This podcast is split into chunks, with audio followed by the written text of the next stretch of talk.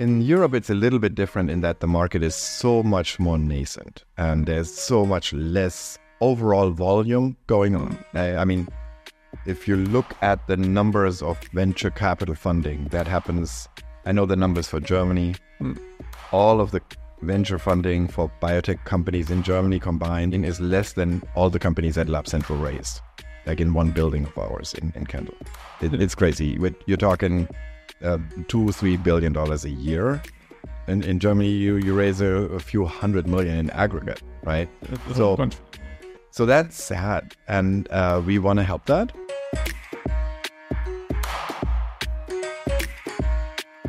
Hey, Philip here.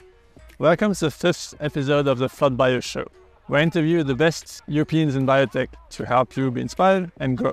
And today I'm in Paris to talk with Johannes Fruehauf, the CEO of, of Biolabs. And I'm not just anywhere in Paris, I'm literally in front of Notre Dame, and I'm going there where you have the, the Biolabs Hotel Dieu, which is in the, the former hospital. And I'm amazed that there is 10,000 square meter of labs and offices here on the island in the hypercenter of, of Paris. Quick words about Johannes. I've known him for, for almost a decade. I actually almost worked for him when I was living in Boston. Um, and Johannes is a, is a German MD who then went on to found a biotech company after his postdoc at, at Harvard. Then he co-founded Biolabs and the sister nonprofit uh, Lab Central. And he's also a general partner in a, in a seed fund. And today, Biolabs is the biggest networking or co-working labs slash incubators in the world. Has over 14 locations in 10 different geographies, including three in Europe. So actually, this one, another one in Paris, and one in, in Heidelberg. Um, and today we will talk about reinventing uh, co-working laboratories for biotech startups, like about money and profitability, and much more. So let's head inside and talk to Johannes.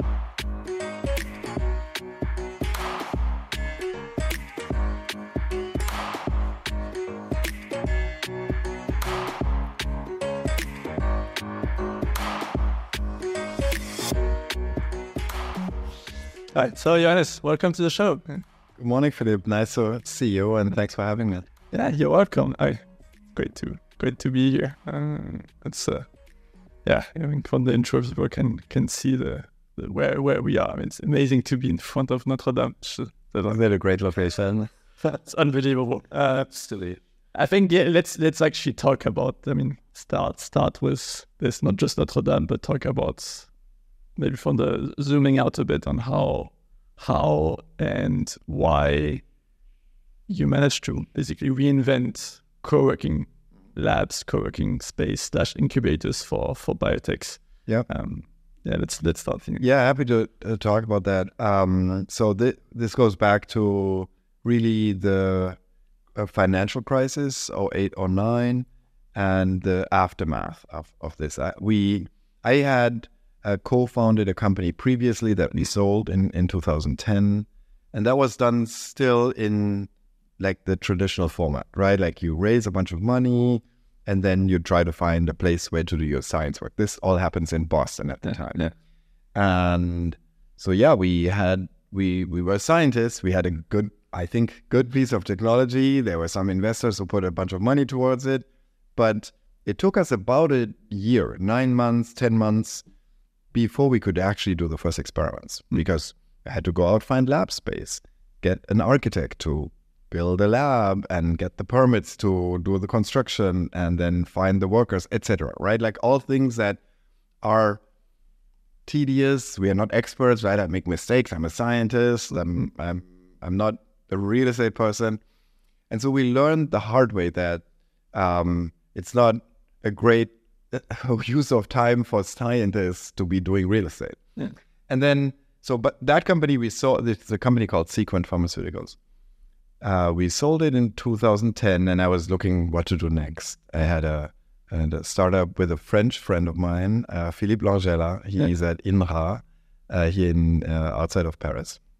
We had a cool uh, Microbiome. concept, microbiome. You remember that? Yes, yeah. Uh, by Thera, uh, doing you know engineered microbes for for gut health and for inflammatory bowel disease and things like that. Um, but it was very hard for us to raise money at the time. So what do you do? You have an idea. You have, we had people, we had a small lab, and uh, we had costs, but we had very little ways of raising money. We got a little bit of money from Johnson and Johnson at the time, but we, this is now we're talking 2010 time frame. It was still very hard for people to raise money. I think it was comparable to the times we are facing now. Yeah. In the US, at least, uh, startups are having a very hard time raising money. So we we looked to to supplement our income somehow, and we we did CRO type services for VCs and for other people Yeah. um, on the side while we were advancing our own agenda. And in the process, we worked with many founders and startups out of the venture funds Yeah. that ended up needing space. And so eventually we allowed them to use, use our existing labs. So you realized basically that the problem you had in your first startup, other entrepreneurs found or VCs had the similar Then, problem. yeah, well, it wasn't a conscious problem because that's the way you did things, right? Um, it, it's only uh, um, sort of really in reflection that you say, "Oh, this was a really bad way of doing it," uh, and and now, so so while we were doing this this work as sort of a CRO, and we were uh, working a lot with the local VC firms, with all the big firms in Boston, they sent us things that they wanted a little bit of biology work done. A PCR, a qPCR assay, um, an ELISA, some some other like biomarker work, and mostly this was to validate academic concepts before they were going to make an investment. Um, you We know, could use a few data if it's reproduced. absolutely before you put the big money, Yeah. right? Um, there, there's this crisis of, of science where a lot of stuff gets published that's not real, right? Or that's not reproducible. Maybe it's not outright fraud, but it's so complicated that um, it can't really be reproduced outside of the specific conditions. So that's what we were tasked with. And many projects that we tested and gave a green light for became companies. They got funding and they became companies, and then they needed some space. And in in the initial stages, they only needed like a bench or two, uh-huh. and we had that in our lab. So we we t- taught the newly hired scientists for this project how to do things, and they they grew in our lab. And before you know it, you have five or six such other projects in your lab. They were our friends and clients at the same time. And then I started getting inbound calls uh, from people who said, Oh, I hear you're renting lab space. I didn't know I was renting lab space. I, I knew I was doing like a service shop for Yeah. the VCs and our colleagues. And but then over time, it became clear that that was actually a pretty good business and that there was a strong demand. Certainly, you know, we started in Kendall Square, which is sort of the hotbed of biotech founder And activity. 2010 was all Kendall Square was already pretty sizable. Yeah, yeah, Enzymes. correct. Yeah, Um, as around, you know, the MIT was already there. and uh, Context and stuff. yeah, the, uh, so and and and we caught a period where it was hard to raise money, or it was not impossible but difficult to raise money. So companies and founders needed to be very capital efficient, right? So after a crisis, I think in a crisis moment, that's when new things gets invented, new new models get established, right? Like people would have continued to do it the old and inefficient way, I think. But here there was a crisis and a challenge, and we happened to have a solution for it. We didn't like magically or or You didn't a market study. in- no, it's just like the market came to us and showed us this thing, and we were able to grasp it and, and grow it quickly, right? And so we were then adding more space than we needed ourselves to just build it out uh, for our friends and then clients. Yeah. And so the idea also, what, what set us apart from other people is that we had, of course, the labs built for our own needs. So it, it was very close to the needs of our uh, colleagues as well.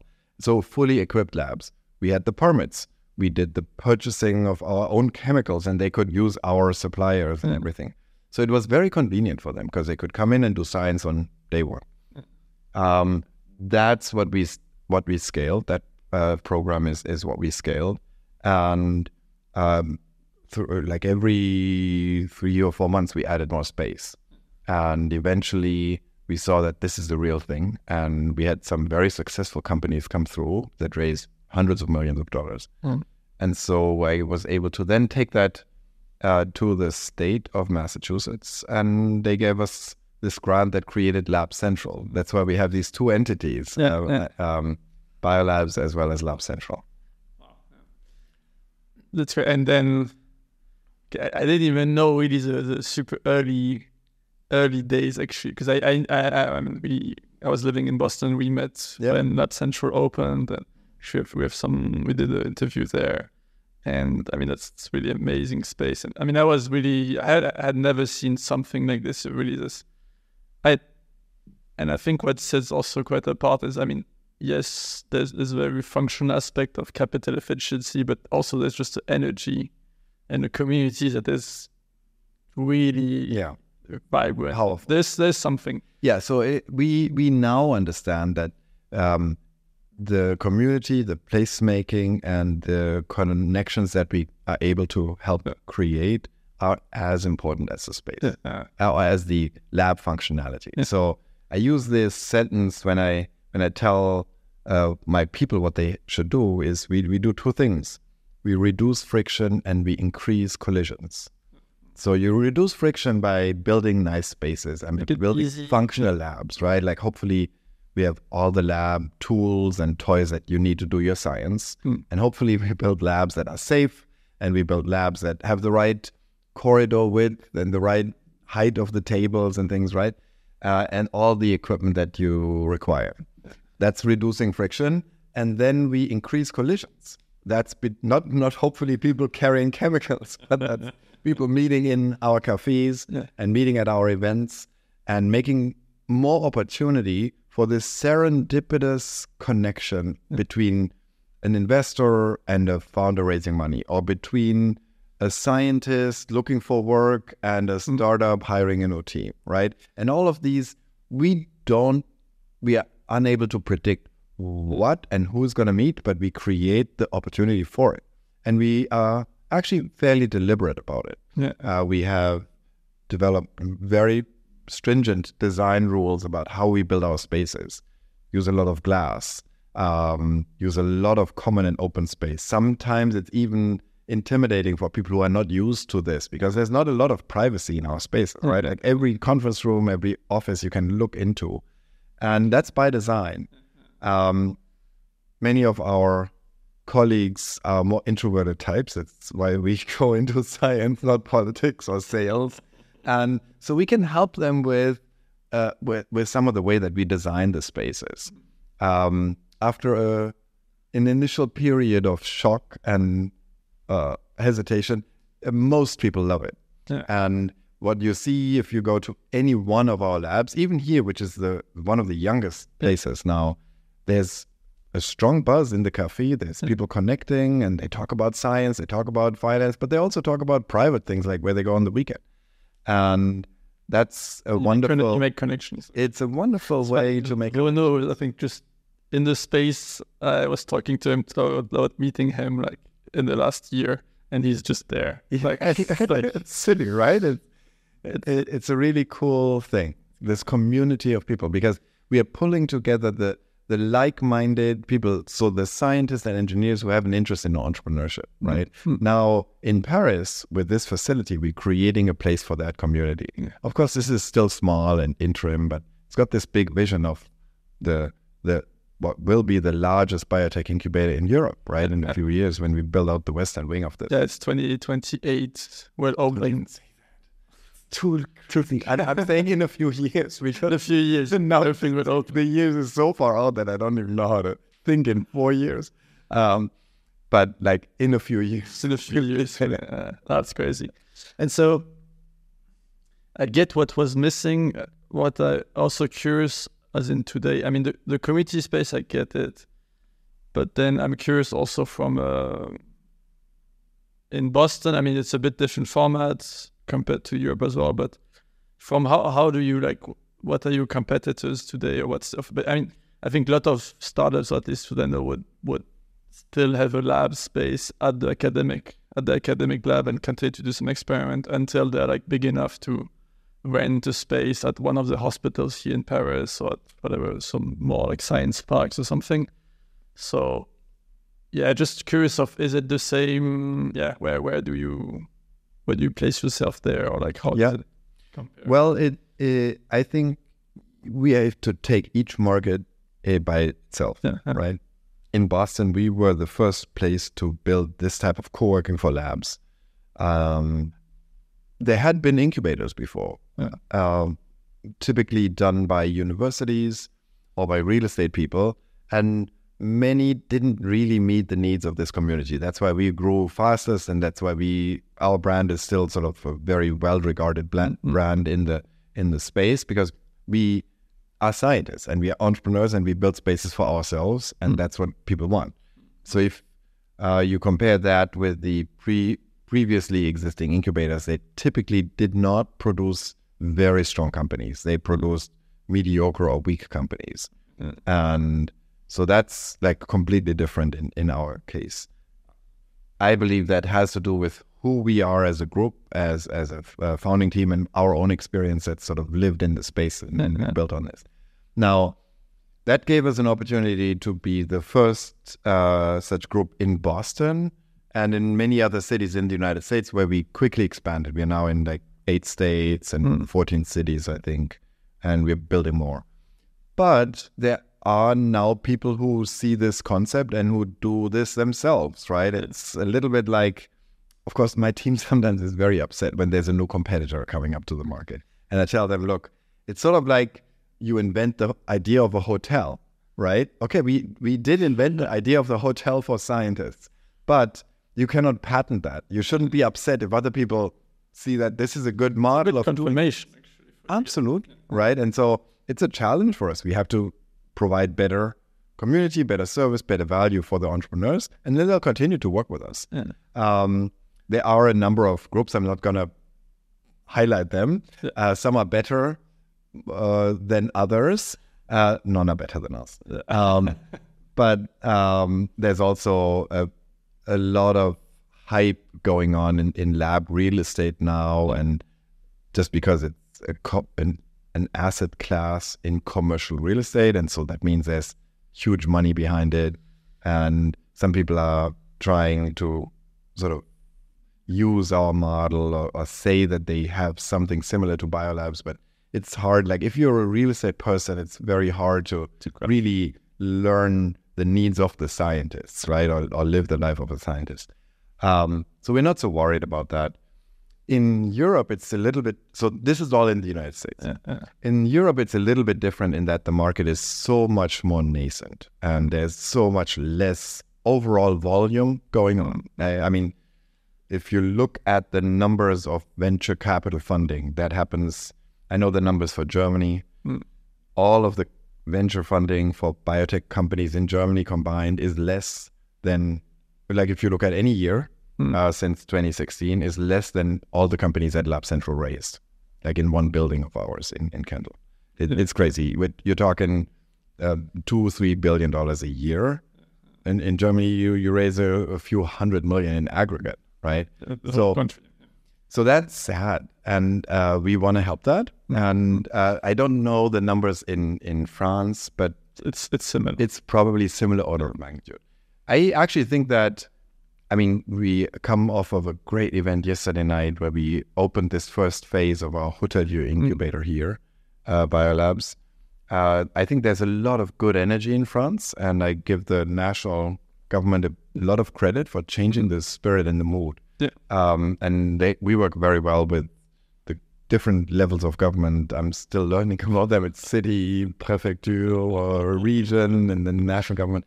But they're all very interested in this theme of innovation and enabling entrepreneurship and enabling a young generation of people. So that's good, and that's very hopeful, I think. And France is on a good trajectory, and uh, they're performing much better than their reputation. Certainly in, in the US, France has a reputation as being socialist and terrible to employ people, strikes, right?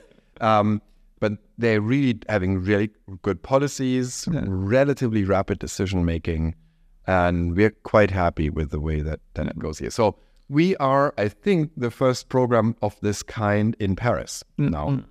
And as you know, we have uh, three locations around Paris. We have this a site at Hotel Dieu, which is just currently office, Yeah. and some conference rooms and meeting spaces. I don't know if you will do a tour with your guests uh, with your video. Well, I, I took some shots. Okay, okay. Um, and then we have a, a lab space, which is in a different hospital of the APHP Yeah. uh, group in the 14th district at Hôpital Broussais. Yeah.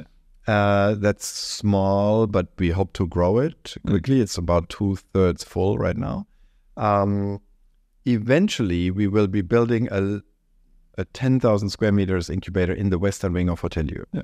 And that will be very big and massive, but we need to That's a few a lot of like a few years Yeah. out. Um, and we have an um, uh, biolabs at Saclay with the, the French pharmaceutical company Servier. It's on the Plateau de Saclay, and that's brand new. It's this Paris Saclay, this huge campus built yeah, south Yeah, of around the university where they group all the universities, a lot of big corporate research centers, and make this like massive. Greenfield development in a way. It used to be agricultural area. Um, and it will be a very big hub. I, there are many really brand name universities there and pharmaceutical companies.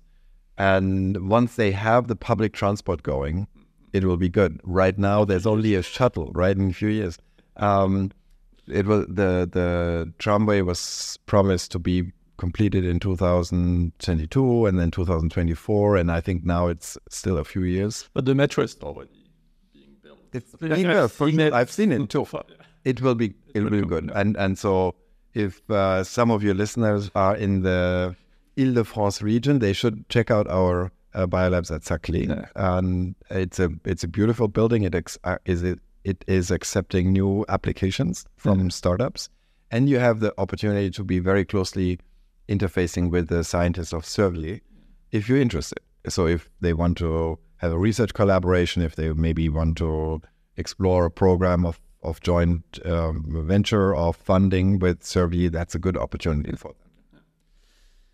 We we we touched base on, on quite a lot of things. It's it's interesting. Maybe in, in the, some of the question I had were kind of already answered, or we mm-hmm. can we can take it further.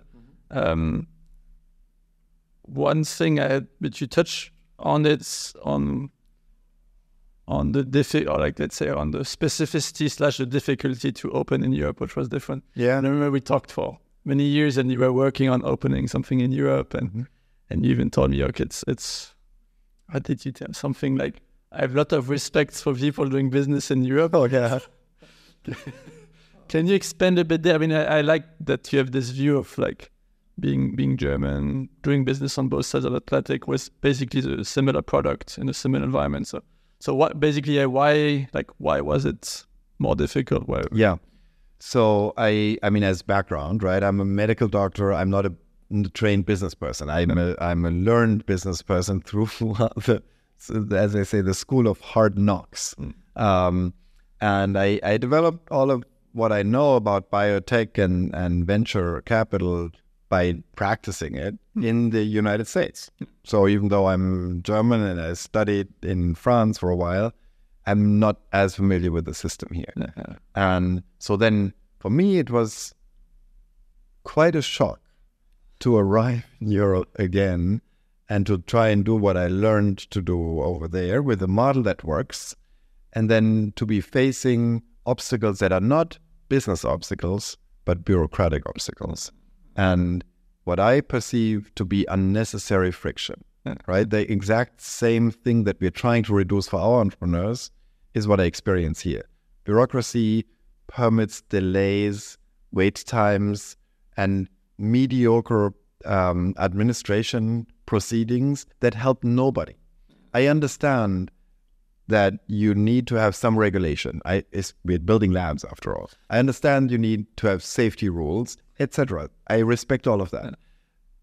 But if you have people enabled to put roadblocks in the path of an entrepreneur who wants to build something that add no value for anybody, Yeah. it doesn't add safety. It doesn't even really add revenue for this for the government. It's not. I'm not even complaining about the taxes. Yeah. I'm complaining about the process. Slow. right?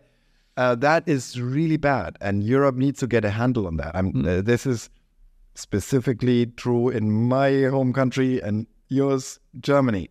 Um, here in France, it's also there. There are also administrative obstacles, and we we talked about some of them at the event yesterday. Even Yeah. politicians are there to help us overcome them now.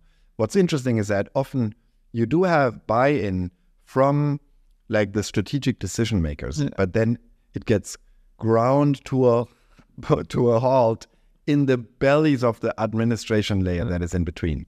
And so that's something I'm I'm a European. I want this place to thrive. I mm. want this I want our our societies to develop better and and to have economic dynamism.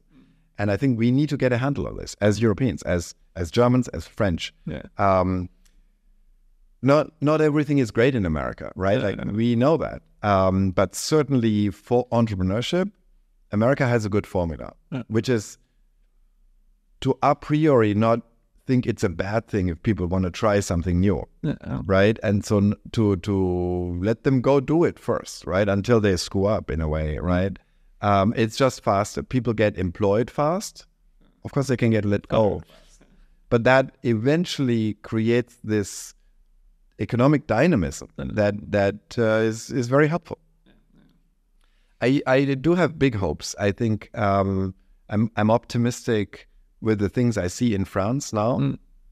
and I'm optimistic when I speak with these young entrepreneurs that you met in the cafe Yeah. now. Right? They all are very well trained. They have a strong basis. The people that I interface with are all scientists or engineers, right? So Mm.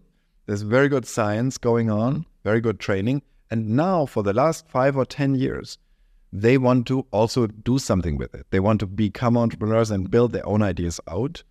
And that is, I think, a new development from several years ago where they all wanted to work for the Peugeot or for the government or for the big companies, right? So it's now cool in France to want to pursue a startup idea, right? That's a really hopeful sign. Yeah, uh, you put it really well. I think it's it's one thing that at least I French government has played a big part, big role, but I think also more the of the whole startup success stories. And you, it's yeah, I give credit to government, but there's probably also a big like There's a societal so- shift. societal shift, and Uh, one hundred percent. I think, yeah. I, uh, who did the government create it? Probably not. Probably the societal shift was there, and the government was able to somehow catalyze it or or accelerate it. Yeah. And another, uh, I wish that in Germany we had uh, sort of a dedicated effort to help startups more. Right? Um, it it doesn't seem to be as deliberate. There are individual initiatives for sure. Um, I'm still missing in Germany the initiatives that are focusing on biotechnology startups. And the fact that Germany had the success of BioNTech should rather motivate them to do more than to say, oh, look, we have BioNTech. Isn't that great? Right? Like BioNTech, Germany had BioNTech because of sheer luck, I want to say, right? Um, the the science on the basis in the universities, in the research hospitals is phenomenally good, right?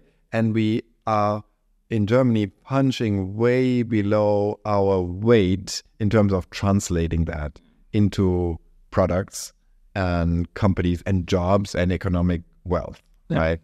I mean, in, in I would say even then, yeah. I mean, it, basically, if you take Germany, it's, pretty much the same across Europe. And, and UK usually has some trends a bit different. They're, they're pretty good in translation. They're a bit more business friendly, what I hear, and for, for opening things.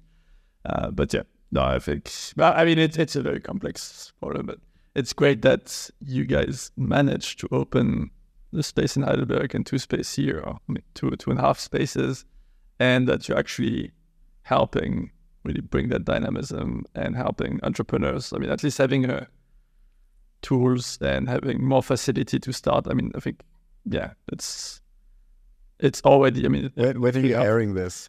Hmm? When, when are you going to air this? uh, next next week. So, okay, then we cannot yet make the new announcement. We have a new announcement. Stay tuned for Stay tuned. Germany. Uh, but next week we can't. Okay, but Okay, now that's great. And just so, and also I was I will touch. I mean, you. I think you mentioned the, the people as in a, a special component of BioLabs is, is really the team and the people at BioLabs, and I think that's a big factor. And maybe we can talk a bit about people in general, people inside companies, people inside startups, and and actually also in at BioLabs, you have even in the US team, you have a lot of Europeans in the team as well. Um, I don't, I don't know if that's a success factor or not, but that's at least a fact. Um, but I think one thing that makes BioLabs also really special is, is coming from I mean, not just you, but even on the on the top on the top team is yeah, you can really feel this like authenticity and you came from the problem and and and there's this relevance and you're running it and and and and, and can you but can you touch a bit on this? On I mean, on on biolabs, but on in general, in people a bit more in general. Yeah. Yeah. So I think um, people at the the beginning and the end of a of a startup, mm-hmm. right? And you can, if you had, you even have your, even if you have a genial piece of science and technology and you don't have a good team to develop it, it will go nowhere, yeah. right? Mm-hmm. Um, but if you have a, a strong team, even if they have a bad piece of technology, they will make a success of it because they will recognize it and they will improve it or pivot or bring in another solution, mm. right? So I am a strong believer of primacy of team over technology. So people, people, people, people, people, people, and and that's the same is true. So we can talk a little bit about biolabs, but the same is true on, on our venture side. As you know, I'm I'm also a, founder and a partner in a venture capital fund called yeah. Mission BioCapital, and there the same thing is true. We because we're early stage investors, we value the team and the coherence of the team and the professionalism of the team and the character of the team more than we do the the technology that they have. Of course, that needs to be interesting, etc. But if if there's any doubt about the reliability of the team or the capability or the, or the dedication, it's not going to be funded by uh, funded. So let's talk about biolabs and LabCentral. Uh, just just for that, if you if you have to rate it, if you need to put a percentage of the on the team versus technology, you put like whatever, like 75, 25, something like this. Something like that. Yeah. yeah. yeah. Um, so really significantly significant more. because because as as VCs, so we are VCs that also that that invest, and sometimes we we we want to be very active investors, but we don't to be there. There are other firms like Third Rock and Flagship that basically build all their companies in house. Yeah. Right? We don't do that we want to bet on the team. We think the team is is are the best expert in their field, mm. and they also have the 110% commitment to their idea, right? Mm. So who's better to develop it than than them? Yeah. And so that's our thesis. Yeah. But that means we need to to be convinced by the team first and foremost, and then of course we need to believe in the solution, etc. This market. I guess you apply that also to biolabs, as in when you select for tenants. Yeah, so in, in biolabs, it's it's it's like a hospitality uh, business in a way, right? Mm. It's a little bit you. We need people who can work with a customer, right? Mm. A lot of what we do is problem solving for the entrepreneurs, mm. and uh, so I'm I'm very proud of the teams I have been able to build and uh, and retain at LabCentral and at, at Biolabs as well because it, it requires a certain skill set and sometimes it's a little bit quirky people right? It's not sort of the straight line people. It's it's sometimes people who have done some you know, some retail and they've tried to be an entrepreneur and, and failed in that but they learned a lot of things right? And so now they can connect much better with the other entrepreneurs that we have because they've got that background or they've been in entertainment or they maybe they've been a bench scientist before. So we try to build very diverse teams. Mm. And as you said, yeah, I tend to see value in having a diverse experience. Having worked in different countries is certainly a plus. Yeah. Um, having worked, having immersed yourself in different cultures is certainly a plus if you apply with with me for a job, right? Because I've done that, and I think it's hugely valuable yeah. to have lived in a bunch of different countries and worked in different cultures because it gives you a little bit of humility. It gives you a little bit of perspective what what you grew up with is not what everybody grows up with and it's not the right thing or the wrong thing it's just different yeah. right and so after living in in multiple countries, you get to see that okay, there are certain things that are constant between people, and that are not directly culturally dependent. Mm-mm. Um, and then there are other assumptions where you think, oh, but that's not what I used to. That's not what I grew up with. Well, that doesn't matter. That doesn't mean it's good or it's bad, Yeah, right? yeah, And so I I like to encourage that in our people. Why? Because our user base is also very diverse. So if you if you look at the companies that we work with in Boston, uh, they are seventy two percent founded by immigrants to America Okay. or, or co-founded, right? Like the founding team or co-founding team in, in 72.9%. When we, when we did a study on this, there was this big, you know, during the dark years in, in the last Trump years, uh, we had, there was a lot of pushback against immigration in America. And so we did this study to demonstrate how immigration actually contributes to the economy. And so we had mm, 73% of companies uh, had an immigrant founder or co-founder. And so it's important for my team to be able to work with that group of people, Yeah. right? So I, if I hire Americans, I want Americans with a passport who have at least traveled abroad once or twice, right? And and abroad is not Florida. if you come from Boston, uh, so that's a, an important Yeah. mindset. So interesting that you apply it uh, in both directions. And I'm, and I'm laughing a bit about this. Like, I mean, it makes me laugh at the people and, and what's constant or not. I mean, now I'm I'm more exposed to the Chinese culture through through my wife, and it's another like level of constant, but still, I mean, very different. But you still uh, you can observe really some stuff are really constant in Yeah. human culture slash human psychology behavior. Yeah. And it's actually funny when you see something that looks so so different and you don't understand any most of it, but when you see that some core things are still very constant, it's actually Yeah.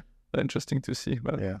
and this makes me bounce on like how basically what about Asia for biolabs? Is it Yeah, I'm I'm then in a few years uh, I'm very interested in in applying our model in East Asia, I guess, in, in general. So I, you know, I have a Japanese wife, Yeah. and so I live between these cultures too, and and I, I, I we've traveled to Japan many times, Yeah. and so I I think Japan will benefit from our model greatly. Mm. Uh, we now have a very small biolabs outside of Tokyo in Kawasaki. It's a suburb of Tokyo. Okay, Yeah, for about twelve months it's been open. okay, Um, it's a collaboration with a local academic institute called iCONM. It's an institute for nanomedicine. Yeah. And they have a beautiful building, uh, which is just, if you ever fly to Tokyo, you may fly to into one. Haneda Airport. So go by and take a look, meet with our team. and Um, it's just like you can see the airport from the building and vice versa. It's like literally across the river. Like this.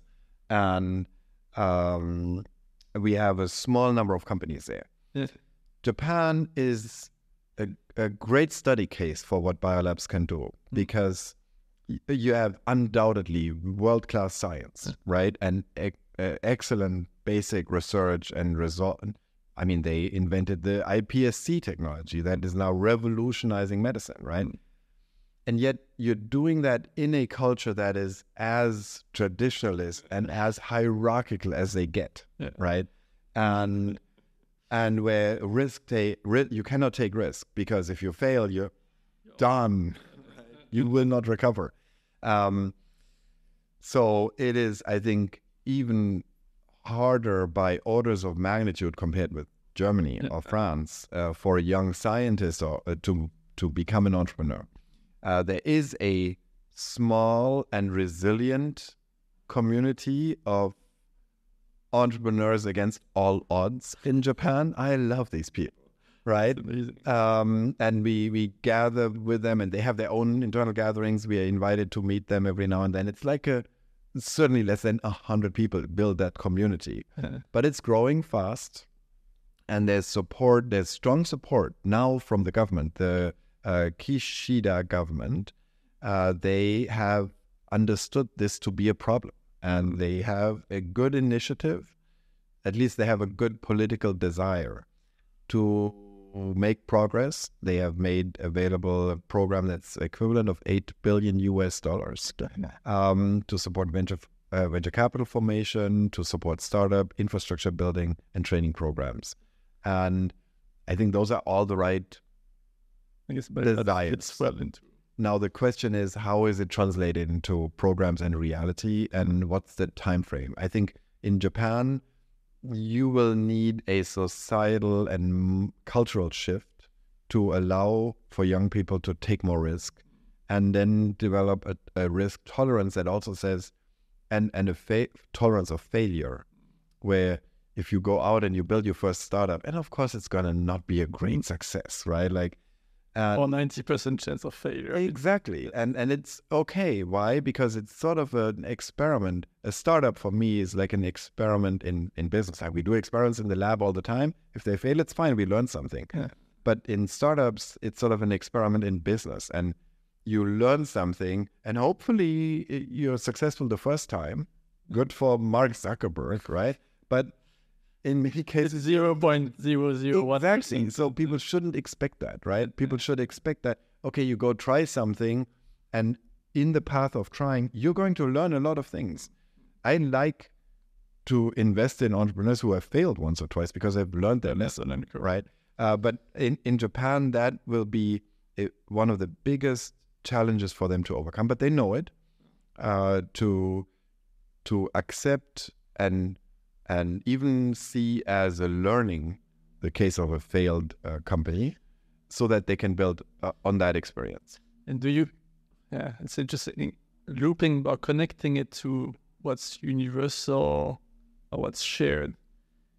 Do you think that the you think that the higher tolerance to risk is a good thing across the board, I think so. or is it your bias from a VC slash uh, yeah. biotech? And of course, everyone, each of us is biased. because you have, downsides. You know, I, I've, I was not a big fan of America before I came there. We went there not because of my choice. We went there because my wife had her postdoc, and I wasn't gonna be Sure. away from her for many years, right? So I followed her. And I wasn't a big US fan. In fact, I was one of these typical intellectual Europeans that hated on the US before. I now really respect the model and I really like the model that the United States has built. Yeah. It's a very young country. It's not an old country like this. Uh, It's or almost younger than the building. correct, right? Um, and so there are still things that America has to and will improve. yeah. Um, but certainly, I'm wondering if it's if it's like if you can share it because I mean I think one thing that is, uh, is what struck me as just pretty difficult. I mean, obviously me also uh, as entrepreneur going to Boston. I mean, I loved it and and I learned a lot from that, and I incorporated some part of this like Mm. increased risk and, and and different culture. But also one thing that is very tricky uh, with with the U.S. culture with Boston is that you have to also understand the bigger context and and usually it it it connects in different levels and it works because of of the rest versus if you take just risk of and you translate it maybe it's it's different but that's yeah that's a bit where my question is coming like is it is it more like a fundamental thing that can work uni- universally or is it depending on other societal so so it's very interesting to think about where's where does this risk tolerance come from, right? I think America is built by immigrants, right? Because the native population has been wiped out in a way, right? So all of what America is is is built by people who came mo- most came from Europe, right? And they didn't have much to lose in Europe. That's why they left. The aristocrats didn't leave, right? The big industrials in the 1970s, hundreds, they didn't leave. They had it good in Weimar and in Paris and in Lyon, right? They didn't leave. It's the people who had nothing to lose who left. And so those people, after they arrive, they had to build things with their hands. They had to build their, they stake their land, build their cabin, and hopefully they made it. Sometimes they failed, sometimes they were successful. But that, um, I think that's selected for a spirit of, okay, we have to try anyway. We have nothing to lose. We have to go forward. We cannot look back. We cannot rest.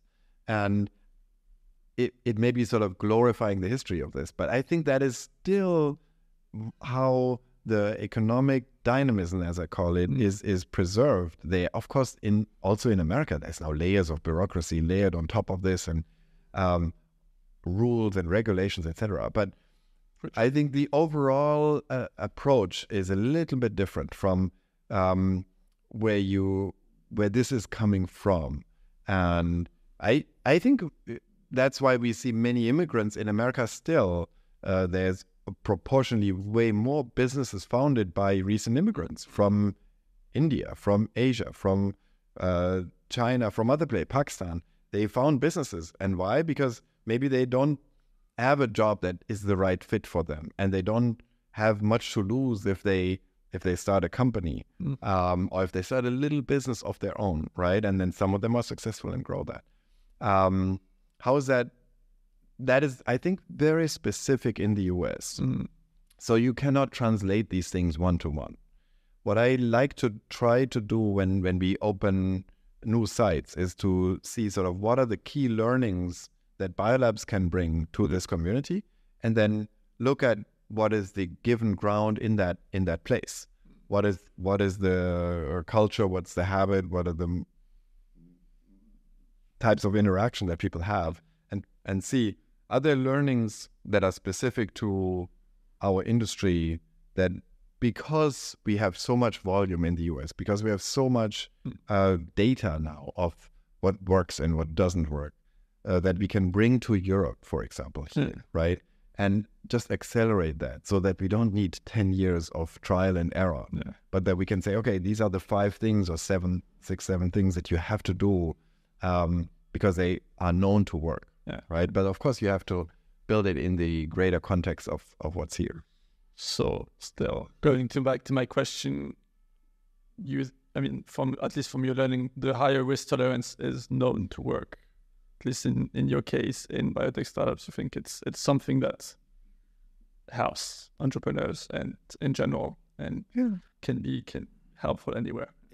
I I'm challenging you. I'm playing the venture in venture you have to you have to have a risk tolerance. Uh, you uh, so of course we build companies that have no revenue. They it's not like you have a product that's already there and you have to sell it in a different city and you can predict how much you have to pay the salesperson to go to the different city and then sell more volume. No you have a thing that may work or it may not work it and it's quite likely that it doesn't work because otherwise someone would have invented that before. So you are trying to push the boundaries of what's possible. But you have to believe that if it does work it'll be such a big uh, paradigm shift or such a big market that it's worth taking the risk at the front end. And so all of what you do in venture or or in startups of our type um, has to be built on a big tolerance of the likelihood of failure. Yeah. And I think, I mean, for the listeners who are not just enthusiasts or not like specific in biotech, I mean, what you just said also is, I mean, to appreciate how much risk there's. I mean, you talk always about software startups versus deep tech, but biotech in the category of deep tech is probably one of the like highest risks possible. I mean, you cannot bootstrap really a biotech company and know, Very hard. very hard, especially on the on the therapeutic side. But yeah. Yeah. No, that's that's great. Um, on the switching a bit topic on the on the money slash profitability, you, you touched base a bit on it that real estate is a big business, especially I mean, probably is anywhere in the world, but I guess in the US there is also this like oh biotech need a lot of lab space and we can make make money there. Uh, and I think you, you told me something like that real estate is boring or not the most exciting, but it's very profitable. Uh, I mean, I will not quote it, it was not the exact words, but somewhere in there. But I think what, I mean, you make it also really exciting, at least uh, as, as a space, because it can be very dry. It's like I rent square meters and I charge you the highest amount I can charge you Yeah. versus here it's really, really different. So can you touch base a bit there on like just yeah, what's how you see it, how yeah, how how you look back on it after ten years. Yeah, that's Yeah, so we, uh, I, I I said that, and I still believe it. That real estate is a really good way to make a lot of money if if money is your sort of driver. Yeah. Uh, enlightened real estate can also change people's lives. You can Yeah. build new areas of a city. You can redevelop uh, buildings, and that's that's contributing a lot of value to uh, to society. Yeah. Um, real estate. If you look at um, the large fortunes in America that are made today, a lot of it is done. Of course, there's the people that make a lot of money with tech, like Yeah. you have Musk and and Twitter and these tech. guys. But a lot of large fortunes are made in real estate, and that's because you have the multiplier effect. If you have a big building, you know the the multiplier effect is very strong, and and in most certainly in America, but it's also true in Europe that there are a lot of incentives from government that give you tax abatements, etc., to build real estate because you're building infrastructure. Yeah. Now, um, I also say that it's a fairly simple business and it's less tricky than science. Yeah. Of course, there are layers of of sophistication and specialization. I don't want to discount that, but it's it's a relatively small number of basic elements that drive real estate. Mm. Um, I I find it fascinating the the power uh, to to leverage capital and to build big projects is is a fascinating thing. I'm getting into and I'm Mm. learning about.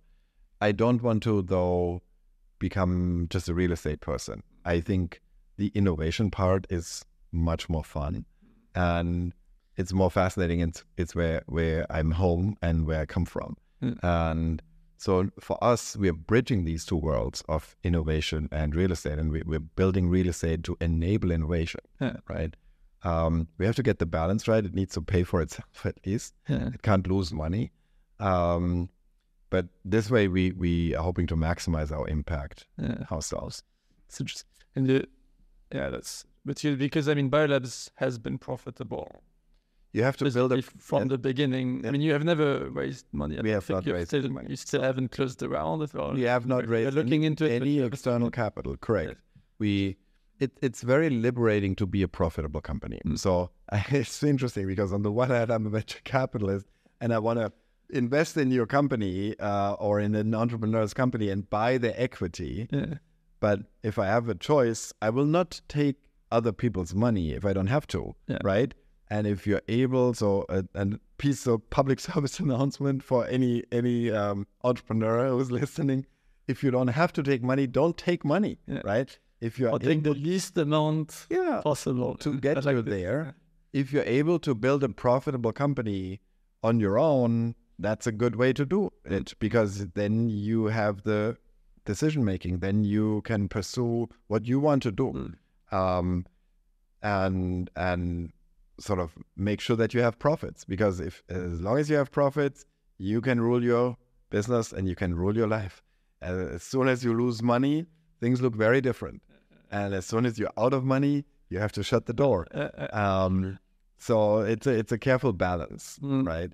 And it's not it's not a bad thing to take other partners into your business uh, to provide capital as long as they as long as you have a good arrangement with these providers of capital about like who does what, Yeah. uh, who has what level of control, what are you going to use the capital for? Are you using it to grow your revenues? Are you using it to conduct a piece of research and development, which will lead you to an, an increase in valuation, a milestone?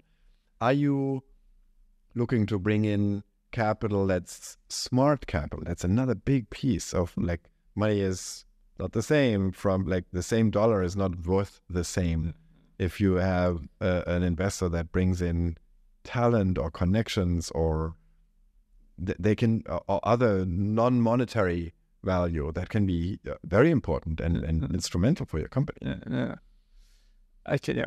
I, I like that. Um, I, I like that. I mean, I'm with Flot Bio now, really trying to bootstrapping it and, and Yeah. making profit zone versus La Biotech, where we raised money and we Mhm. took us a long time to be profitable. I mean, Yeah. even though it was on a small scale, not hundreds of millions, but the It's the same mechanics. are- It's the same mechanics. the mechanics Yeah, yeah. similar. And Yeah, yeah. I have to say, yeah, it's um, sometimes it's sometimes it's the same struggles. It, uh, it may be easier to raise more money, Yeah. um, and then so it's it's the same. I mean, the overall the same mechanics work. Right, as soon as you have external investors in your company, they'll want to say in where you take your company. That's only fair, right? And and it's like your marriage. Yeah, absolutely. for a long term. and You cannot Absolutely. kick out investors. So it, it is important also um, for you, the entrepreneur, to look very closely at who are the potential investors in hmm. my company. Hopefully, you have a choice. Yeah. Unfortunately, in many cases, our entrepreneurs have no choice. Yeah. They have to take the money from the first and only one that offers them.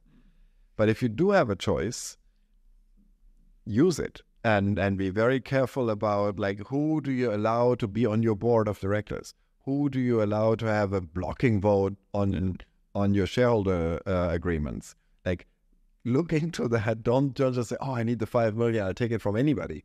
Um, be very careful because it is like a marriage. It's a relationship. Every day you'll be having to run decisions by these people and hopefully they will be supportive of your of your decisions. Hopefully they'll add value but sometimes they don't. Sometimes they're driven by other interests. Oh, it's misaligned. Yeah. you have sometimes the the time horizon for their investment doesn't align with your interests right? And and then you're in trouble. They they make you sell the company even though you you want to build it further.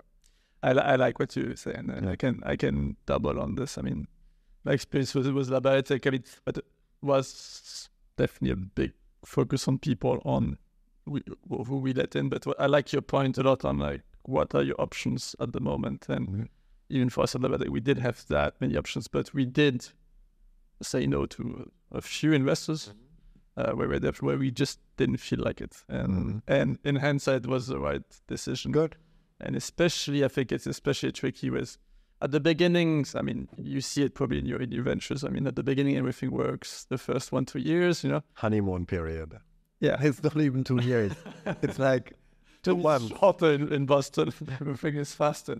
But once you get to like challenging path of like a bridge, down valuation, or then a forced exit, or even uh, just to exit. I mean, for me, one big reason was once you have money on the table, people act very differently. Yeah. and it's the same people, but once, yeah, it's it's, and that's where uh, having selected the right people, and it's not right for everyone. It's, it's also really a fit yeah makes a big difference at the and and relationships again relationships matter Mm. that's where having been through this once or twice ex- uh, relationships and experience do matter Yeah. right? Sound like an old person now but it's it's im- it, it's helpful to have been through this once or twice because now you're looking at the potential investor very differently because you you know what's going to happen during the time of the building of the business you you know what can happen during the exit of the business and some of these uh, events can be pretty nasty right and at the same time it's hugely valuable to invest in relationships to build uh, trusted partners like that. And if you find that group you could invest with them or you could have them invest in your ideas in a serial fashion and they come back for the next idea whether you make the money or not. Um, it's also as part of your if you're if you're an entrepreneur and there's an investor that comes to look at your business you should also do diligence on them right and you should try to find the other entrepreneurs that this guy invested in previously. Call them. Find out what they have to say especially with the ones that didn't work, and yes. that didn't work very well right? Like what happened? Mm. did they change management? Did they fire the founder? How did they deal with adversity? How did they deal with uh, with trouble? And did they add value beyond the dollars? Mm. it's very important and it's, I, I see the mistake often by young teams uh, first time teams that they grab the first money that's on the table and that's not always smart I guess uh, the yeah. No, that's that's a that's a good point. Uh, but I think it comes a bit with experience. But at the same time, you have also trade off on the experience where you were like, look for the perfect person and already know, but that sometimes you also need to. Mm. But yeah, it's the hard part of not too much and not too few. Yeah. Um, maybe on the no, that's that's that's great. On the uh, uh, one one thing I, I want to talk also is about about synergies, and one thing I like a lot was was oh, and you touched a bit on it, but with Biolabs, and that you are here really to help entrepreneurs, and you're helping them with with with space, but you're also helping them with capital, um, which are, but also for you as an individual brings you your your interest of helping on the real estate side, but also in investing in in entrepreneurs, but also from a business point of view, it also allows you to let's say monetize or and monetize is probably not the right word, but you have you are exposed to opportunities through the through the labs, Mm-hmm. through the space, and this gives you uh, access to to people and opportunities. And if you can deploy capital there, you can also make big return or bigger return. Yeah. So can you? I mean, that's and that it there. That's that's already great. But can you talk a bit more there on like I don't know on the synergies on on how you make it work. Um, how did you get started? Was it obvious or not? I mean, like, the I, I'm happy to to talk about it. There's not a master plan. yeah, It's really um, observation.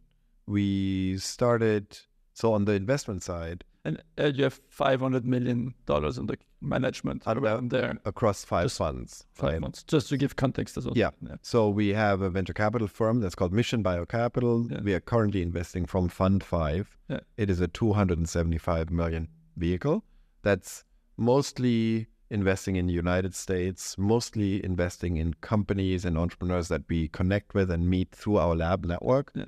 But it has made a few investments now in Europe, uh, and we're growing our network in Europe as well. Um, the investment uh, so the the firm is founded by one of my mentors and, and myself and a few other people. Yeah. Uh, Peter Parker, he was my first investor in our first company, Cequent. We mentioned it earlier, and so since then we've been amazing person. we've been working together. You've met him, Yeah, right? yeah. Um, he's a very experienced venture capitalist. He had like 25, 30 years of experience in venture before we met, and he, you know, when we built BioLabs and then when we built LabCentral, we saw we saw many companies, and so he had that skill set of a VC Yeah. with a very credible track record before, and so we went out and and used that and raised our first fund together. Yeah. Um, and so we found that the platform that we have is very unique from other VCs. There's really no other VC firm that has this type of platform. Yeah. And often uh, VCs, they invest because they get a deck or they get an introduction and then they meet the entrepreneur and they look at a presentation. But we do that differently. Uh, we meet entrepreneurs typically when they apply for space to come into one of our labs. And uh, so during the admissions process, every company has to pitch a selection committee if it's in New York, if it's in Paris, if it's in Heidelberg or Durham.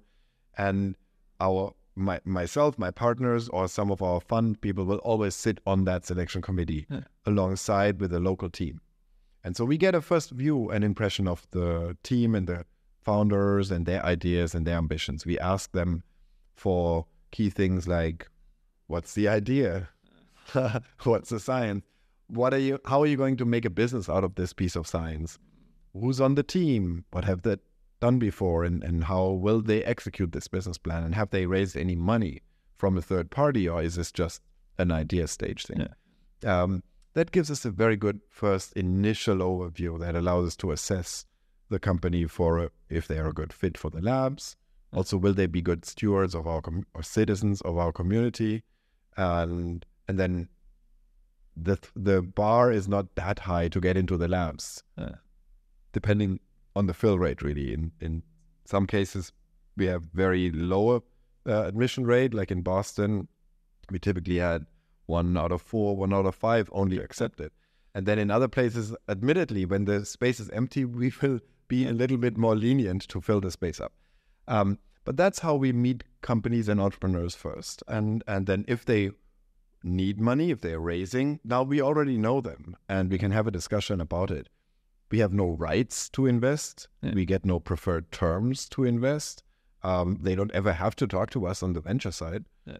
Uh, we have a lot of uh, companies and entrepreneurs that come with pre-formed venture syndicates from other places, Yeah. um, and that's totally fine. They can come into the labs, uh, but we will have a relationship with them that way. And so, even though we are a relatively young firm, we've been able to build a strong network now of relationships and also syndicate colleagues. We've we've co-invested with the very best venture funds and Yeah. venture funds that are 20, 30, 50 years old. And we've quickly been able to make a, a good reputation also on the venture capital side. Yeah.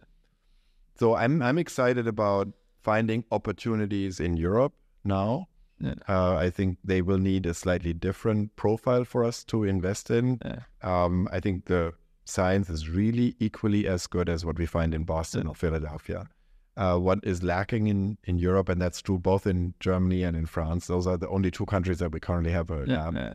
uh, is that the the growth capital is lacking and that the management to take companies to the next step is lacking. Right. Yeah. And so we, uh, I think we can actually help with that. We can bring connections with experienced managers. Yeah. Some of them are expats from Europe who want to come back and who who sort of built a career in the United States who can come back and apply this and they'll be happy to move to Paris or to Munich or to, to Berlin To work here for them.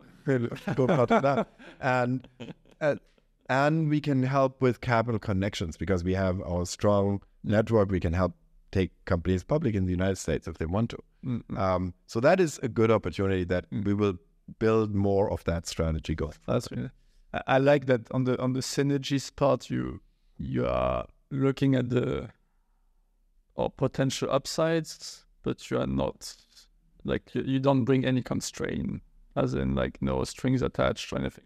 So for the to come really- into the labs, no. Yeah, I mean, like, Yeah. but but you could. I mean, that's where the. I mean, some synergies also where you can rapidly have downsides. I mean, if you, if BioLabs was very tied to to Mission BioCapital or was like, then maybe other VCs would look at it as well, whatever uh, more competition or startups would not apply because then they could not get money from No. other VCs. So We that, don't want that. you get it very like neutral and it's only if they want to.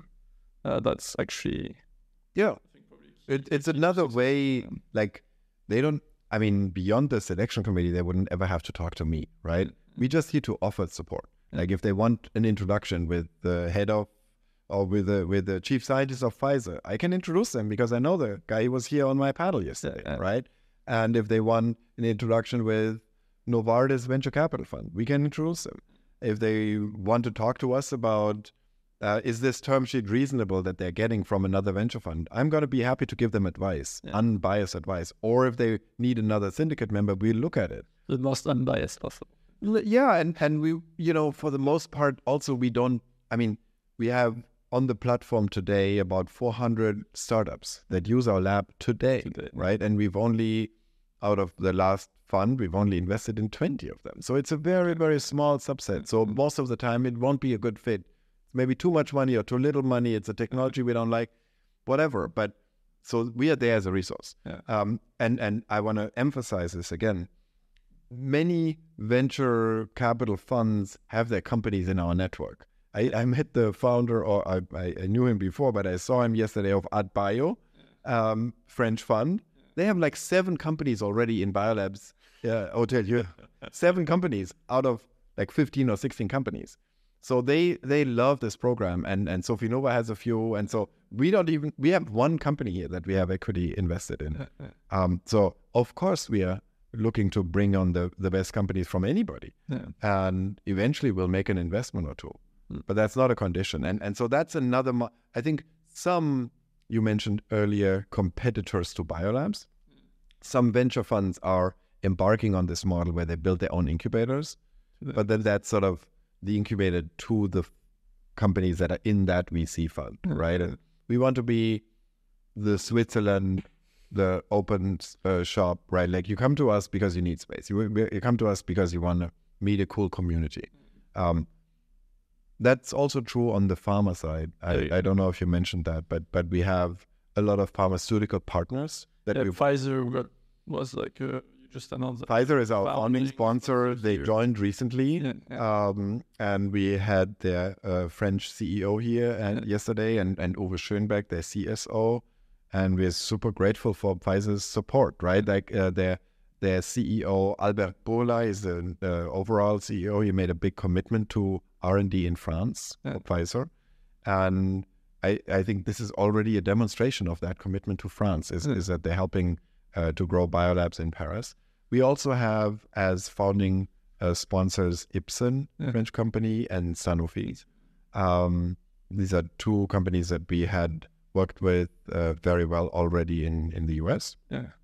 And uh, then we also have Novo and Amgen and many So, other. so each time with these pharma partners, it's there's no strings really attached for the residents. It's only benefit attached But to they- the residents. Yeah, yeah, and they, They- and they get what I mean. What's in for them?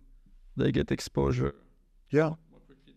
So what's in it for them? Let let's let's try to untie that. Yeah. Um, so one, the the sponsors are sponsors because they pay money to BioLabs, Yeah, and that allows us to pay the rent and to pay this and to not charge the, the startups a huge price. Right, the startups are paying a price that is subsidized by the r- revenue that we are able to create from the uh, sponsorship. Yeah. So it's a good deal. right? either the state or the pharma. Yeah, so so it's being in a way it's being subsidized, right? Like if you if you get and that's why we can be selective, right? Because what you get here is is more value than you have to pay for because other people are also paying for this, right? So and and so that's a big part of the value that the pharma companies provide to the startups indirectly. Uh, then there's also very direct benefit because they have office hours uh, where they can come in and they can meet uh, the head of development or the head of business development or other people who are scouts for technology and, and make their programs visible to the big pharmaceutical companies. There is a strong symbiotic relationship between the startup world and the big pharma nowadays. Yeah, The- yeah. Most of the drugs that big pharma brings to market today are developed through collaboration, partnership, or acquisition of smaller companies, and they're not really internally developed uh, or not internally invented. Maybe then later developed if they uh, take them over at phase one or phase two. Um, so the pharma companies have a big interest in connecting with this innovative community of people because they, they need to feed the beast in a way, right? They have stuff the that that's coming off patent and they need to fill the pipeline all the time. So it's a mutually beneficial relationship that we are in the middle of and we can Yeah. help broker. Um, pharma companies, all of our pharma sponsors also have the ability to sponsor what we call golden tickets. Yeah. So that's a, a, a sort of a ticket, an entry ticket to BioLabs that Pfizer can give out a golden ticket. And then they can give that to Philip, uh, his your startup, and you can come into BioLabs. You don't have to pay us, right? Because Pfizer will already have prepaid the year of residency for you. Yeah. That's the golden ticket. And in that case, the Pfizer or Novo Nordisk or Amgen, they can run their own competition. They'll do it outside and they will select the company that they like most or that has the best fit with their strategy. And then that company can come into BioLabs for a full year of free lab space. which is equivalent to 50,000 this is approximately. Yeah, yeah. And and so for um, for the startup, th- th- this golden ticket process is very beneficial because one, they get to pitch, two, they get to put the name of the sponsor on their website. You know, these are typically very early stage companies. They they would go to the business plan competitions. They would go to Hello Tomorrow. They'd go to MassChallenge and to Y Combinator, and and for them they are still collecting labels in a way and endorsements. This is a big endorsement. If you're getting a big pharma uh, to give you a golden ticket, they only have one golden ticket per year to give out. So you win that. Comp- that's a big piece, uh, a big sign of endorsement. And then of course it it's up to the company, to startup, and the pharma sponsor if they want to make more of that. In some cases, we've had strong relationships developed during that year of golden ticket, and they ended up in licensing or collaborating or, or, or even M and A. In other cases, they give you the golden ticket, and then there's no more contact. But that's really up to the you, the entrepreneur, and Yeah. and the sponsoring uh, company. Well, definitely. As such. Yeah. Um, that's great. On the um, maybe on the on to finish on the on the more personal note or more personal development note. That we I remember once when we met in Boston, you talked about business coach and uh, and you were saying you, it took you quite I mean quite a while to get the business coach, and you recommended quite strongly to a lot of your portfolio companies, and it's pretty hard to convince them. and that's at the time when I was starting to work with a business coach as well. Mm-hmm. Can you, yeah, maybe a bit elaborate there, or did you change your mind since? So what's like, what's your view there? I think it's especially in the biotech, a Yeah. bit in the bio context. I mean, general entrepreneurship, but bio context. I, I can only really comment in the bio context, or, but I think it's probably true in em- every context. Is that um, we all need feedback, right? Um, you maybe get feedback from your spouse on your daily behavior, but they cannot probably give you a lot of feedback on your business things because they don't see it, and they um, uh, Don't understand it. they, maybe they're in a different world. They may or may not understand it. Yeah. And and so in a way, a coach can be a therapist, a partner, a, a mentor, and and a teacher of things, right? Uh, and I deal with a lot of employees or a lot of entrepreneurs who are not trained business people and who are not trained entrepreneurs. So they're very good at science. They're very good at a cancer pathway, or they're very good at engineering a certain electronic circuit, Mm. but they're not very good managers, Yeah. or they're not very good uh, salespeople of their pitch, uh, or they're not very good understanders of their own self Yeah. and how they uh, come across to other people. And so that's where having a business coach that's on your side that helps you think through issues and maybe even practice is so valuable. Yeah. Um, so I've sent many of, of my promising employees when they were scientists or engineers to basic uh, uh, business training Yeah. where they learn thing and, and this is even you can take sort of a course right? Like where you do things like how to talk with a difficult employee how to have a difficult discussion with an employee right? How to like all of these many things that that you need to learn to become a manager because no one teaches that to a medical student no one teaches that when you're when you're taking a phd in biology or chemistry MBA part of, but not really, and it's not really Right. practical. Yeah. yeah. yeah so so the one is the the management and leadership piece and then there's of course um then there's of course the sounding board for um negotiation how to how to set this up and then there's always the piece of personal interaction and you know business is nothing else but but also personal relationships. Now it's about money.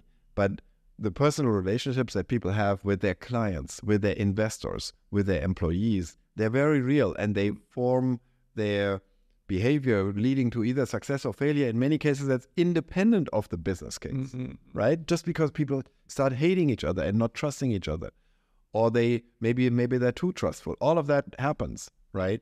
And so that's where i have greatly benefited from the i've had various people as coaches formal coaches and informal. Over the years i've been part of groups of ceo roundtables. Also a very helpful setup um, where you sit with we, we, we you meet once a month or so with other leaders of business that may be in very different industries. And then you find out that the challenges that you have are oftentimes very much the same right i was with a guy who had an electric business another guy was an air conditioning entrepreneur big time the other one had an, an uh, ultrasound business or a healthcare consulting investment banker we all face the same trouble, right? Like these employees that fit or they don't fit, the co-investors or the business partners where we butt heads with. At least on the general business, Very topics are much- very similar. Yeah. But I, I can only recommend that. And uh, we, in some cases, we know that um, entrepreneurs in our spaces have self-organized to form those groups. That's really awesome Yeah. because then you don't. some- Sometimes it's very expensive. You have to pay a moderator, um, but it's completely worth it. If if you have the money in the company, it's completely worth investing in yourself. Yeah. A little bit of that uh, by by hiring a coach, uh, paying for some of that, or joining one of these uh, groups. I mean, and we call it business coach, but it's not just for the business topics. It's, I mean, it's a professional coach, but can be on, on any kind of topics. Uh, but I find it maybe, but I find it not in, in the biotech context. I find that quite a lot of coaching, of course, that can be on general topics, but also on the, let's say, day to day. It rapidly goes into also strategic slash the management of employee has a, had it has a bio or a topical context. Mm-hmm. So I found it for him for for my coach has a background in bio Okay. Um, and a background in tech, which is very rare to find both Mhm. entrepreneur and entrepreneur. Mm-hmm. But it's definitely very helpful, even just to understand the product you're building. Mm-hmm. Even though he might not help you on the product, but it might it gives yeah the feedback and think just more. So have you seen this or it's like So I none of my coaches had been entrepreneurs in my space directly, and so for me it was mostly uh, always the discussion about sort of the gener- business general and relationship and management things. Um, but I've had these uh, mentors that are expert repeat serial entrepreneurs or investors on my boards or Right. as as partners now in the venture capital fund. Um, and so I think it's very useful for entrepreneurs to seek out these people that they can trust, Yeah. right? And and build a relationship. You don't go and say, "Will you be my mentor?" But you you build that trusted relationship, and you get feedback, and you check in with them on, on a somewhat regular basis, and and that's that's very helpful. And it's also important to to pass that on, right? And I mean, you're doing that with your podcast here, right? Like you you enable people to hear from other people's perspective, which is very useful. Right. that's great. And maybe what what what's what's the one thing you're you're working on at the moment on the personal development? Um, I try to be somewhat patient in the face of headwinds, um, and not freak out uh, when the numbers don't look as good. So we are currently facing some headwinds in the United States. As you may know, the funding is tough for our startups. That translates immediately into worse year uh, for us than previous years, right? Because our clients don't have money, so they can't have as much space with us. Uh, They can't order as many goods and things and services with us. So I see this as a challenge to also improve our business.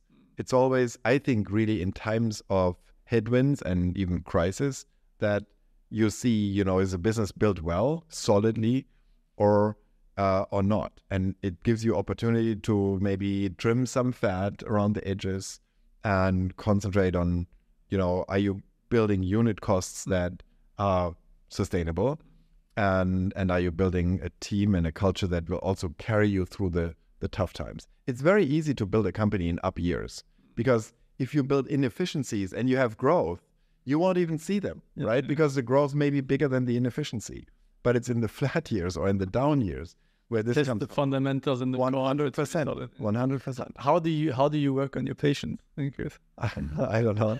I take walks. Um, I work out. Yeah. Um, those are the simple things. Yeah, I mean, it's because it's interesting. I mean, patience always like, oh yeah, you need to be more patient. But when it comes to the how to develop such a skill, I think it's it's first of all it's reflecting and, and not being oh, too overly impulsive in your decision making. Mm. And and yeah, so I I know that you need to have a good balance with your physical Yeah. situation. If you if mind and body. Yeah. totally Mm. right. Like if you feel bad um because your back is painful or you haven't slept or like then you you aren't your full self and you're not going to perform very well Yeah. and maybe you make stupid decisions right um i'm not perfect in that but i try to like at least stretch and work out in the morning or go for a run Yeah. and that's very helpful i, I have much better days when i have a workout in the morning than Yeah. when i rush to my first meeting because i i didn't plan in for the time I think we yeah we could uh, discuss longer. On, i know you do a lot on that yourself right Yeah, I, I I experiment quite a lot. on Uh-huh. uh, but for him, on patience is very interesting. On the, I mean, first it's multifactorial, but uh, really the how to work on it is is is, is tricky. Mhm. Like um, and to know, I mean, patience also is has the two sides usually, and any kind of quality has also upside So, downside. or it i'm not talking slow. about complacency right I'm Yeah, not- like, right i'm uh, it can be complacency. It can be make you slower, slower decision making. So it's also like, and it conflicts with other Yeah. values. So that's why I'm also curious on like the how. But it sounds for you, patience is more also from a you know energy management overall of being more balanced and taking Yeah, and not decisions. and not freaking out in um in when bad news comes. And, like, you have to deal with it. distance. Take a step back a- and and put it in perspective. Right. Maybe to to wrap through, if you if you yeah, if people want to learn more about you or follow you, I think you're quite active on on Twitter. Yeah, I I used to love Twitter. Twitter is Now its path. Um, I may need to look for a new platform, but it's so convenient. You have Twitter and, and LinkedIn. You also We have LinkedIn, LinkedIn. Yeah. um, and that's it so Yeah. far. I, I read that there's new platforms, and I'm I need to learn about that. Step by step. Yeah. yeah. No, great. Then yeah, people. But P- I'm I'm happy. To, so if any one of your listeners show up in Boston or they're in, in Boston, they will always be welcome. They can they can say that you know they looked at our podcast. Yeah. They can come to LabCentral, any of our BioLabs locations. You can easily link uh, find me on LinkedIn and say uh, that they want to connect, and we'll have a chat. Typically, I like to meet people in person first before I link uh, with them. yeah. Um, but so I'm I'm fairly accessible in Boston. Yeah. So basically, reach out, uh, reach out to Johannes. Uh, great. Thanks a lot for your time. Thanks, Uh, Philip. Great conversation. Great to chat with you as always. Me again. I hope you enjoyed the conversation and thanks a lot for listening to the end. If you're keen, please hit the follow button somewhere, maybe, or the like, review, share button, share it with some connections. It would help us a lot, especially this early in the show. Uh, and before telling you more what's behind the show, I want to say big kudos and, and thanks to the team Kieran, web development, uh, Catherine in marketing, Marianne logistics, Wayne in editing. They did an amazing job, and there's a lot of hard work uh, put into into into the show. So now, what's behind? So Flot Bio, uh, the company was founded in March 2022. I'm one of the founder, and previously I founded Labiotech.eu. And we started the company building a, a marketplace for the biotech industry but we didn't have enough product market fit. So we decided to pivot to a content business. Uh, with the first product being being the podcast. We don't want to create, you know, yet another podcast. There's already a lot of them around, uh, but we believe Europe needs a high quality, long form uh, podcast to help both professionals and biotech enthusiasts be better informed, grow and just be better at what at what they're doing. Uh, and so that's uh, why we are uh, creating that podcast. We are selecting the best Europeans in biotech we can uh, and uh, we are interviewing mostly actually offline, so we can have really the highest quality, both technical aspect, but most importantly on the dance and the content and the flow of the of the internet content. We release one episode, around one episode per month on all the major platforms. Money wise, we are financed by our own private investments, uh, and our business model is based on advertisement. So it's the sponsored messages, slots that you see in, in each episode. Um, and we are sponsored by financial support for individuals and corporate. So anyway, I will not make it longer. Uh, if you are, I hope you share our vision, and if you're keen to hear more, or you want to reach out, or you want to share some feedback, please uh, send, shoot us an email. Hi at flot.bio. Again, thanks for listening, and see you in the next episode. Bye.